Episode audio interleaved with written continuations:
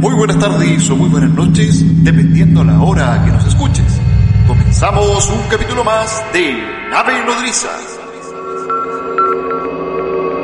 Desde Santiago de Chile, Yarrión. Desde Ciudad de México, no lo sé.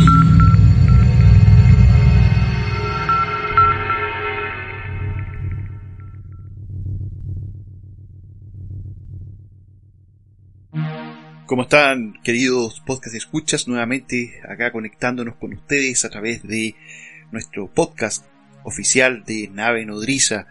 y acá compartiendo y muy alegremente por las experiencias que hemos tenido con ustedes a través de los distintos medios, puntualmente en YouTube, que hemos hecho estos en vivos y que por cierto aprovecho de invitar a cada uno de ustedes a que se integren cada jueves en la noche, a eso a las 10 de la noche en Chile, para que puedan participar de una, de un capítulo más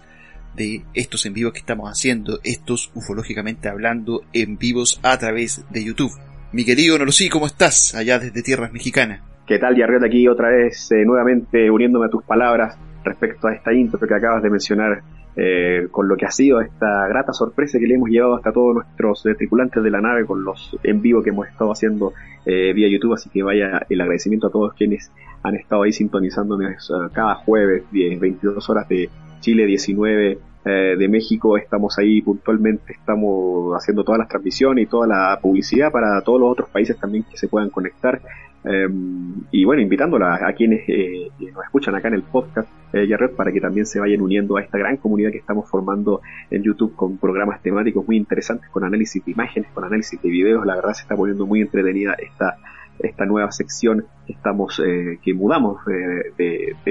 del podcast de Ufológicamente Hablando a eh, precisamente a YouTube, así que estamos muy contentos, eh, no solo de, esa situación, Jared, sino que también de estar nuevamente con todos ustedes haciendo un capítulo temático eh, que no nos, no nos reencontramos por estos lugares desde el año pasado, así que muy contentos con, con, una sorpresa que va a ser, eh, para algunos no sorpresa porque ya la estuvimos anunciando en YouTube, pero para otros tal vez lo sea, eh, con este nuevo capítulo temático que inaugura, digamos, las transmisiones de, de este año, al menos en cuanto a, esta, a estos capítulos que ya nos tenemos acostumbrados acá en el podcast de nave nodriza, mi querido Yarreo. Exactamente, mi querido Nolosí, bastante contentos, felices de el recibimiento que hemos tenido durante estas emisiones de Ufológicamente Hablando a través de nuestro canal de YouTube. Y bueno, como bien decías tú, también me uno a tus palabras cuando nos referimos que este es el capítulo temático, primer capítulo temático, si mal no recuerdo, de este año 2022 y que comenzamos y entregamos con todo el cariño para que puedan escucharlo, ¿cierto?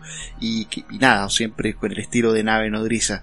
Mi querido sí, vamos a comenzar entonces eh, para el día de hoy. El capítulo es... En este capítulo estaremos abarcando el tema de lo que es el, el folclore y todo el relato que envuelve a esta famosa criatura llamada Mothman. Eh, y para comenzar vamos a estar hablando de cuándo comienza justamente las apariciones de este ser alado, de este hombre polilla, esto ocurrió en uno de los primeros avistamientos del hombre polilla, fue en Point Placement, en Virginia Occidental, Estados Unidos, para ser más exactos, entre la noche del 14 y 15 de noviembre del año 1966. Era una noche común y corriente para dos parejas, Roger y Linda Scarberry y Steve y Mary Mallet. Iban en un automóvil pasando por un lugar conocido como Área TNT, el cual era un antiguo sitio de explosivos militares. Las cuatro personas que transitaban por la carretera observaron a un gigante ser al lado del camino. Conforme el coche se acercó al lugar, los testigos se quedaron cada vez más perplejos al distinguir a la extraña figura de unos dos metros de altura y color grisáceo. Pero lo que más le llamó la atención fueron sus grandes alas y sus ojos brillantes,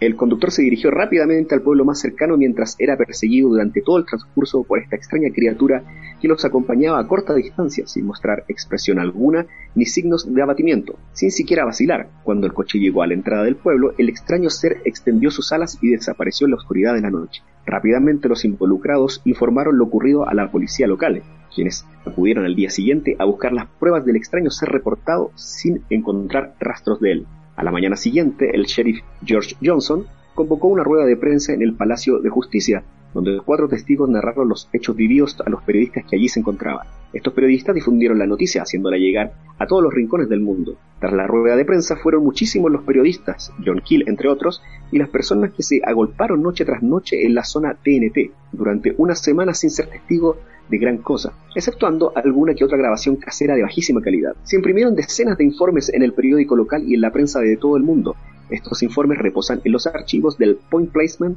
Messenger, además de los archivos de otros diarios que también se hicieron eco del suceso. Fue allí cuando el ser fue bautizado como Mothman u hombre polilla, por sus alas y el color grisáceo descrito por los testigos. La periodista Mary Hare comenzó a publicar artículos sobre este extraño personaje en el periódico The Messenger e inició una investigación para sus propias publicaciones. En ellas incluso aseguraba haber sido acosada por las visitas de unos hombres vestidos de negro que le aconsejaban dejar de publicar artículos sobre el tema. Otro de los periodistas que siguió el caso de cerca fue John Keel, que había publicado su primera crónica en el New York Times con tan solo 16 años. Tenía 36 años cuando sucedieron los hechos y se hizo cada vez más conocido desde que comenzó a seguir el caso de Mothman y a publicar reportajes en la revista The Flying Saucer Review. La noticia corrió rápidamente y desde ese momento más y más gente relataba que había sido testigo de la aparición de esta criatura en diferentes circunstancias. Bueno, algunos relatos que logramos recopilar eh, son los siguientes. Por ejemplo, lo ocurrido en la mañana del 25 de noviembre, Tom Uri, un vendedor de zapatos, circulaba por la ruta 62, también cerca de la zona de TNT, cuando vio una figura grisácea que lo miraba a unos metros de su coche. El ser alzó sus alas y voló por encima de su descapotable. Tom Uri declaró que el extraño ser volaba a una altura de unos tres postes telefónicos. El testigo declaró que la visión le causó tanto terror que aquella mañana no acudió a trabajar. La tarde del 27 de noviembre, Connie Carpenter salía de la iglesia y cogía el coche para dirigirse a su casa, cuando al pasar por el campo de golf cercano a Mason, vio una extraña figura grisácea que la miraba fijamente, sin moverse tan solo un centímetro. La criatura alzó sus alas, las batió un par de veces y se dirigió al coche de Connie. Ella fue una de las pocas personas que consiguió ver la cara de aquella criatura. Momentos más tarde la cara de la testigo se había quemado y los ojos se le hincharon tanto que no pudo abrirlos en una semana. El 11 de enero de 1967, Mabel McDaniel, madre de Linda Scarberry, que vio al Modman por primera vez, viajaba con su coche por las afueras de la ciudad, cuando divisó algo que en un principio confundió con un avión, pero se dio cuenta de que volaba demasiado bajo, era grisáceo y tenía unas alas mayores de dos metros. Aparentemente, las apariciones del ser disminuyeron con el paso del tiempo hasta el 15 de diciembre de 1967, donde se suscitó un terrible hecho que asombró a toda Virginia, el colapso del puente Point Pleasant, el cual lamentablemente cobró la vida de 46 personas. Algunos testigos dicen que vieron al Mothman antes del colapso de esta estructura. Desde este trágico accidente, el hombre polilla no volvió a tener más apariciones en ese sitio. Algo extraño, ya que rápidamente se comenzó a hablar de las apariciones de esta criatura, estarían precedidas por catástrofes. Luego del colapso del puente, mucha gente comentaba que podía ser un ángel que hacía sus apariciones donde ocurría algún accidente para advertir a la población. Por otro lado, muchos mencionaban que realmente era un demonio, y él podría ser el causante de dichas desgracias. algunos aseguraban que era una grulla canadiense, un pájaro muy popular en el lugar, que incluso podría haber mutado por la reactividad que aún pudiese albergar la zona TNT, aunque todos los testigos aseguraron que lo que vieron no era una grulla. A pesar de eso, nadie ha podido probar que sea así, aunque este extraño hombre siguió teniendo algunas apariciones, especialmente donde están por producirse grandes tragedias, e incluso se ha llegado a mencionar a el hombre polilla, habría sido visto en el ataque terrorista del 11 de septiembre del 2001. Y por más increíble que parezca, muchos espectadores de esta catástrofe, que conmocionó al mundo entero, aseguraron haber visto un gigante ser volador. Relatan que vieron a un hombre pasar volando por el área del atentado, antes y después de los hechos de ese día. Se tiene reportes de una aparición de Mothman en el mes de mayo del 2017 en Chicago, pues tres personas distintas y en diferentes puntos reportaron ver a este ser, todos en un tiempo de cuatro horas aproximadamente. Bueno, mi querido Nolosí, el mítico hombre polilla ha llegado a nave nodriza y bueno, ha caído con todo, ¿cierto? Personaje que de alguna u otra manera ha llenado sin, sin duda alguna la imaginación, digamos, de todo este mundo ufológico. Y más allá desde el punto de vista tal vez de la aparición, o más allá tal vez de, que esta aparición tenga algún origen de tipo extraterrestre, o tipo, digamos, ligado al tema de la, ufología, está ligado 100% a lo que es la criptozoología, ¿cierto? Y todo el hálito de misterio que trae, digamos, este misterioso ser y que aparece, digamos, cuando se va a presentar algunos, algunos tipos, digamos, de catástrofe, ¿cierto? Acá vale recordar, mi querido Nolosí, eh, algunas apariciones que, que, digamos, se reportaron tal vez un poquito más adentrado en el tiempo, ¿cierto? Se habla que en el año, por ejemplo, eh, 99 fue visto en Moscú, previo a los ataques explosivos, digamos, en la capital rusa, así como en el año 86 en Ucrania, antes del accidente de Chernobyl, por ejemplo, o en el 2009 en Ciudad de Juárez, eh, eh, en el mismo año donde ocurre la masacre de villas de eh, eh Salvarcar, o algo así. Eh, Mothman, sin duda alguna, tiene este hálito de misterio. Eh, por otra parte, también se fue visto, si mal no recuerdo, en el año 2010, previo a eh, lo que fue, digamos, el terremoto de ese año. De hecho, eh, se habló, digamos, de, de, de, este ser, ¿cierto?, que habría aparecido también en la ciudad de Santiago en, en, aquella oportunidad. Pero bueno, so, sin duda alguna es un ser que tiene un misterio, ¿cierto? Tiene este, este está cubierto, digamos, por este misterio que sin duda alguna es bastante, bastante apasionante. Exacto, y justamente como bien mencionas tú, un ser vinculado a todo el mundo de la criptozoología, se podría englobar en, en, el hombre de las nieves, en los duendes, en todo este tipo de, figuras que, que, son vinculadas al folclore local, de pronto con los relatos que, que van quedando en, en, el ámbito eh, local o familiar, eh, pero que sin duda eh, en este caso han, eh, han, traspasado, como bien mencionábamos nosotros en esta apertura del, del, del capítulo, eh, los, las fronteras gracias justamente a lo que fue la, la difusión en, en medios eh, de comunicación. Eh, como bien mencionas también hay que decir que, claro, como una figura humanoide se vincula bastante al, al tema ufológico, pero realmente el, el Modman eh, abarca todavía eh, mucho más. A mí hay varios detalles que me llaman bastante la atención de lo que hemos comentado ambos en esta apertura, eh, y Arriot.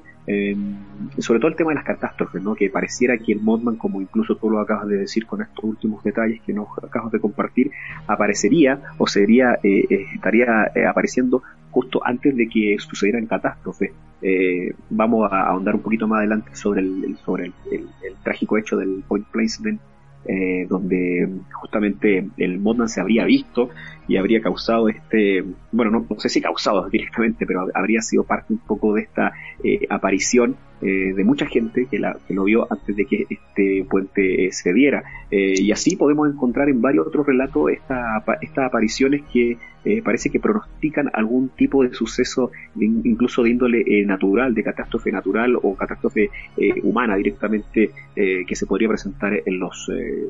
alrededor del mundo. en ese sentido, justo con, junto con analizar la, los, los, casos que tú mencionabas ayer, Riot, en en el relato inicial, me parece bastante interesante descubrir cómo sucede, al parecer, al parecer estarían sucediendo, o sucedieron en, en ciertos casos con testigos esta suerte de,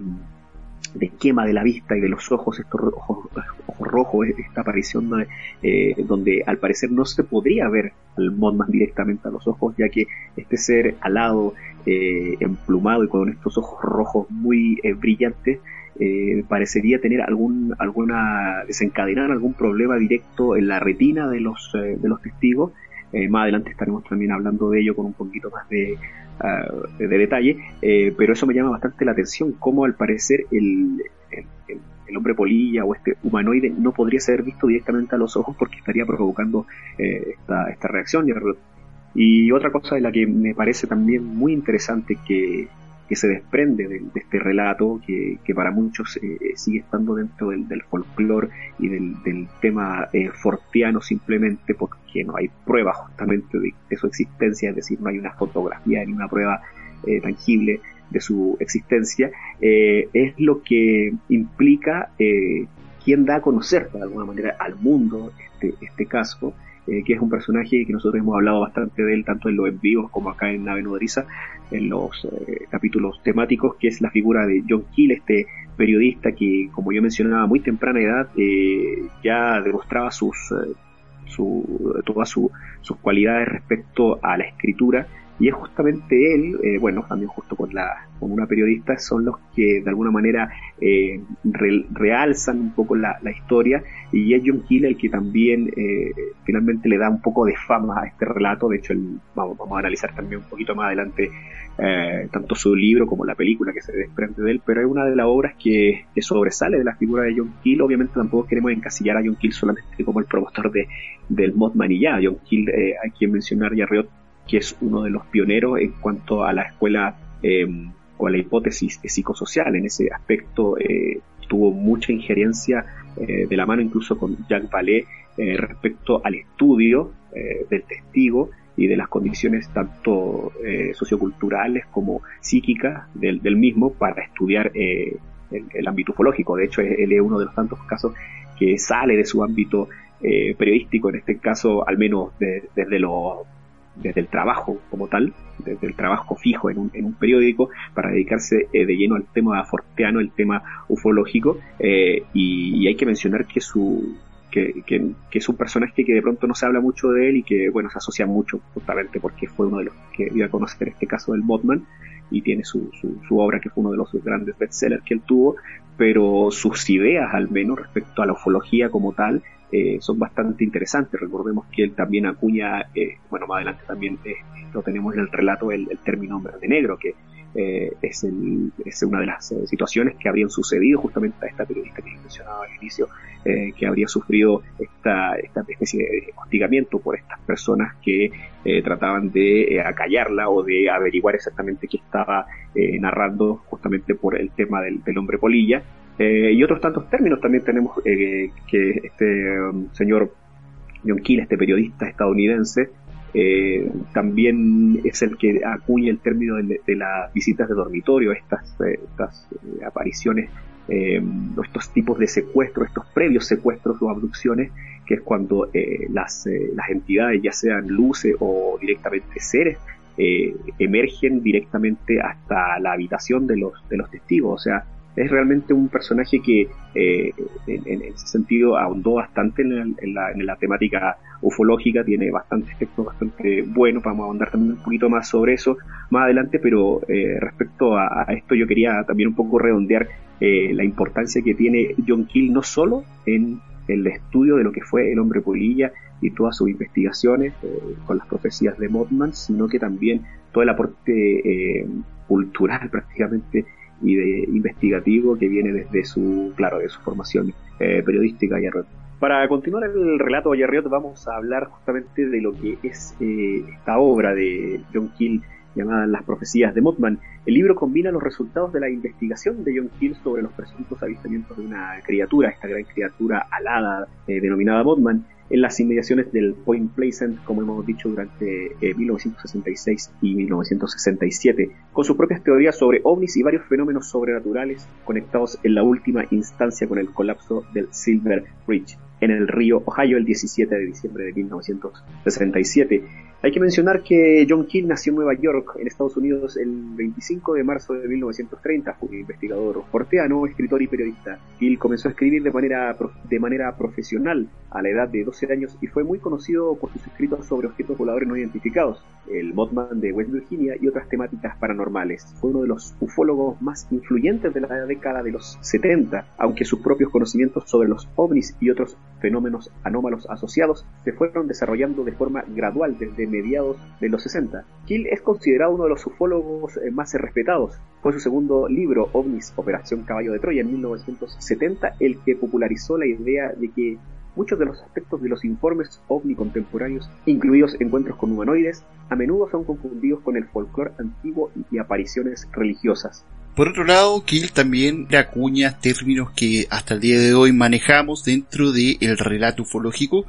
como es el tema del el término de los hombres de negro, para describir las misteriosas figuras que se dice que acosan a los testigos ovnis y argumentaba que hay una relación directa entre los ovnis y los fenómenos psíquicos. John Kill no se llamaba a sí mismo ufólogo, prefería el término fortiano, el cual aglutina un mayor rango de temas paranormales. Influenciado por escritores como Charles Ford, Ivan Sanderson y Amy Mitchell, en 1966 John Keel emprendió una investigación a tiempo completo acerca del fenómeno ovni y otro tipo de fenómenos paranormales. Durante cuatro años, Kill entrevistó a miles de personas en aproximadamente 20 estados de los Estados Unidos. Leyó cerca de 2.000 libros en el transcurso de su investigación, además de miles de revistas y periódicos. Kill también estuvo suscrito a varios servicios de dossier de prensa, los cuales le proporcionaron más de 150 recortes de prensa al día durante la oleada ovni entre 1966 y 1967. También escribió para varias revistas, incluida Saga,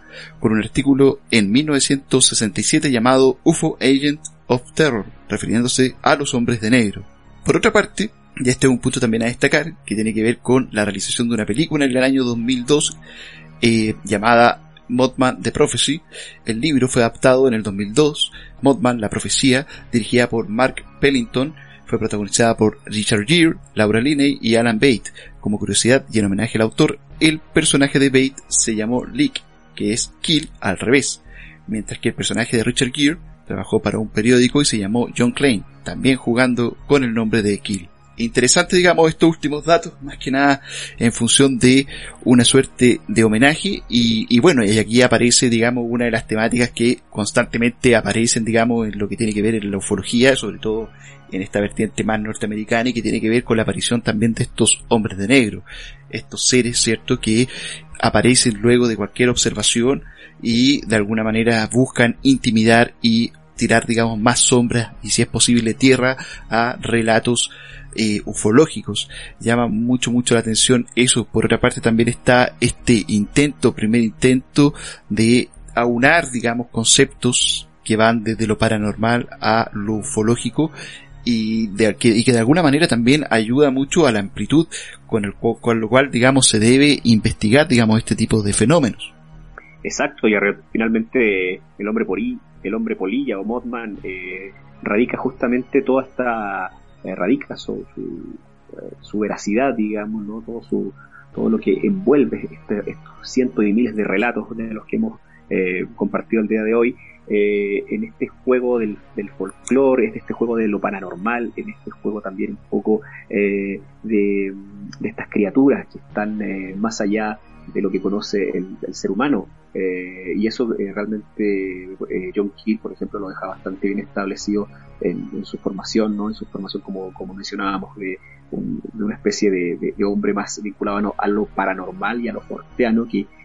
implica justamente, como bien decía el relato, algo más amplio que solo la, ufología, pero sin embargo en este último punto ha sido un hombre que, eh, que destacó bastante. Eh, creo que finalmente este, este ser, esta, esta entidad, eh, refleja un poco todo lo que, lo que esconde eh, esa otra realidad, ¿no? Esa, esa, realidad paralela de pronto a la que está sometida el tema ufológico y, lo paranormal. Eh, el, hombre polilla, digamos, por su por sus características per se, digamos que llama, llama bastante la atención y es seguido por, mucha gente alrededor del mundo y,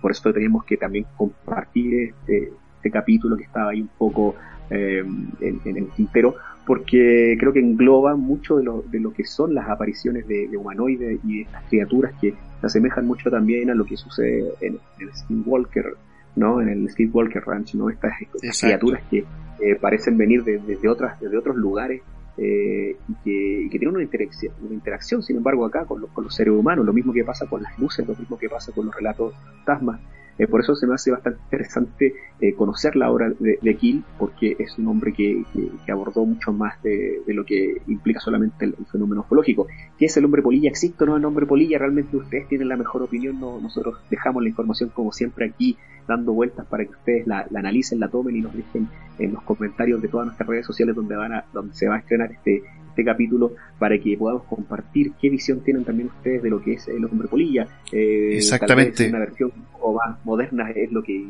explicó Yarriot, eh, eh, el chupacabra, ¿no? También se podría como asimilar un poco a esa, a esa situación. Creo que eh, ahí hay una ahí hay un punto de encuentro en donde tenemos que analizar como nos dice nos decía el doctor Berlanda todo este fenómeno como un solo gran fenómeno de índole paranormal y forteano más que ufológico o extraterrestre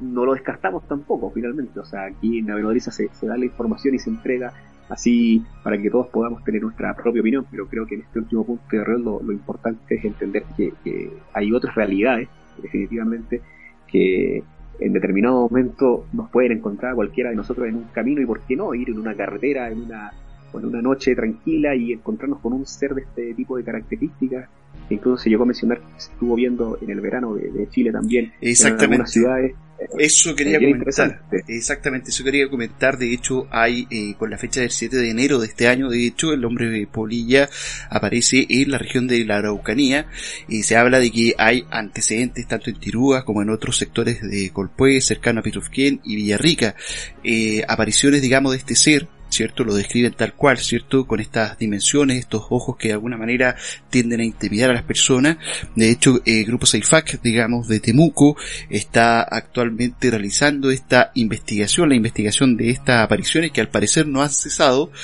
Este es un reportaje, al menos los medios de prensa, y reportan a partir del 6 de enero de este año, en donde se está hablando, digamos, de la presencia de esta, de esta entidad. Y, nada, o sea, hoy día todavía esta historia al parecer sigue bastante, bastante presente. Como bien decías tú, eh, a ratos aparecen estos tópicos, estos clásicos tópicos que de, del chupacabra, ¿cierto? A lo mejor no tomó, digamos, la magnitud que en algún momento fue el chupacabra, pero sin embargo,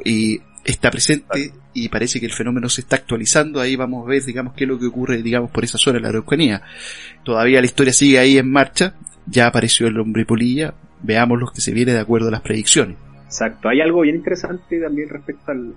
relato que, que nos compartía ayer en la parte final eh, de, la película. Yo eh, sinceramente quiero decir que no, yo no tenía la, tenía la información de que existía una película del hombre polilla, a mí me, llamó la atención a pesar de que es del 2002. Em, que tiene su año ya la película, pero me impresionó de manera bastante grata. Eh, se las recomiendo si la pueden buscar ahí en algún alguna página de, de internet, yo no sé, eh, quizá alguna plataforma en streaming que la tenga, pero si en algunas páginas de internet la, la, la pueden eh, la pueden ver, eh, que se apega bastante a lo que es justamente el libro, la adaptación y el relato como lo, lo, mencionamos hoy, obviamente con los elementos cinematográficos correspondientes, pero está bastante bien lograda. Yo creo que cuando supe que estaba Richard Gere eh, de, de, de, protagonista, como que no, no, me, no me cuadraba mucho, haciendo el papel aparte de, de John Kelly con este juego de, de su nombre, como bien mencionabas tú en el relato, eh, pero está bastante bien apegada al, al, al relato, eh, tiene, tiene mucho suspenso, eh, no cae en el, en el cliché del, del, horror y del, terror de, las, de las clásicas películas eh, hollywoodenses ufológicas que tanto estamos acostumbrados, eh, pero creo que está bastante eh, bien lograda, insisto con eso, y, y, bueno, nos puede, y nos narra justamente, sobre todo desde la perspectiva de Kilo, de Richard Gere en este caso, eh, cómo, eh, cómo, un hombre eh, normal en una condición cualquiera se puede, se puede encontrar con este tipo de fenómenos, con este tipo de, casos o de relatos de cerca y de alguna manera cambiarle la vida porque se vuelca completamente a investigar lo, que, lo que sucede. Bueno, en ese caso es por la muerte de la, de la, de la que era, iba a ser la, su, su futura esposa. Ahí hay un cambio obviamente de la narrativa del libro o de la historia original. No quiero hacer spoilers, pero bueno, esa es la, la forma en la que eh, o Richard Gere en este caso se, se adentra al, tema del, um, del, eh, hombre polilla y e incluso las apariciones que, que tiene en, la misma película el hombre polilla, o sea, la forma en la que, se muestra también está bien tratado porque es bien, eh, bien complicado mostrarlo sin que se vea eh, como ridículo, por decirlo así, ¿no? la, la, imagen del, del hombre polilla, así que, sí, así que vaya recomendación respecto a esto. Y si no, también, ¿por qué no buscar también el, libro de las profecías de Botman de John Hill, donde están mucho más detalles de lo ocurrido, sobre todo en este, en este, de, en esta tragedia que sucede en este puente, en donde eh, minutos antes o incluso días antes se estaba viendo, al parecer, esta forma alada. Realmente ha sido un, caso de que, ha dado mucho de qué hablar y queríamos, como nave nodriza, no eh, no perdernos la oportunidad de, tratarlo aquí y de, como mencionaba yo hace un momento, Yarriot, dejarle también a ustedes, nuestros podcast escuchas, la, mejor opinión respecto a, a qué nos enfrentamos cuando nos enfrentamos con este tipo eh, de humanoides o de, o de, identidades extrañas, o entidades, perdón, extrañas que, que en un día normal, en, en nuestra vida común y diaria, pueden aparecerse y realmente cambiar nuestra concepción de pensamiento directamente. Exacto, mi querido sí. Bueno, Modman, una historia que se sigue actualizando, que sigue vigente y que yo creo que tiene ruedo para ratos. Mi querido sí. bueno, eh, yo por mi parte me despido sin antes eh, agradecerle a todos aquellos que han participado de manera activa en, a través de nuestro canal de YouTube a través de nuestras redes sociales. Dejar los invitados también que, que se sigan sumando, digamos, a nuestras redes. Búsquenos a través de Instagram, a través de YouTube, iBooks, Spotify, eh, a través de todos los medios. Recuerden que los días jueves estamos realizando en vivo eh, el jueves 24 no aprovecho de dar al tiro el mensaje que no vamos a realizar, digamos, en vivo, lo vamos a dejar para la semana subsiguiente, pero sin embargo ahí nos vamos a encontrar nuevamente, estamos ahí tratando de mejorar cada día para llevarle a ustedes esta nave que recuerden la hacemos todos. Por mi parte, mi querido Norosí, me despido y nos vemos en una nueva edición de este podcast Nave Nodriza. Exactamente, Yarred, me uno a tus palabras y si los dejamos a todos invitados a la gente para que nos sigan en nuestras transmisiones que estaremos haciendo en la plataforma de YouTube o que estamos realizando en la plataforma de YouTube para que eh, en vivo y en directo puedan interactuar con nosotros y ver todo lo que estamos compartiendo ahí, tanto imágenes, relatos, videos, una serie de información que ha sido bastante bien recibida por todos, así que únanse a nuestro canal, denle like, compartan, suscríbanse, al igual que aquí en nuestro podcast. Eh, por supuesto los dejamos invitados para que también eh, sigan interactuando con nosotros, proponiéndonos temas, escribiéndonos eh, a todas las plataformas que antes mencionabas tú, eh, Yarriot,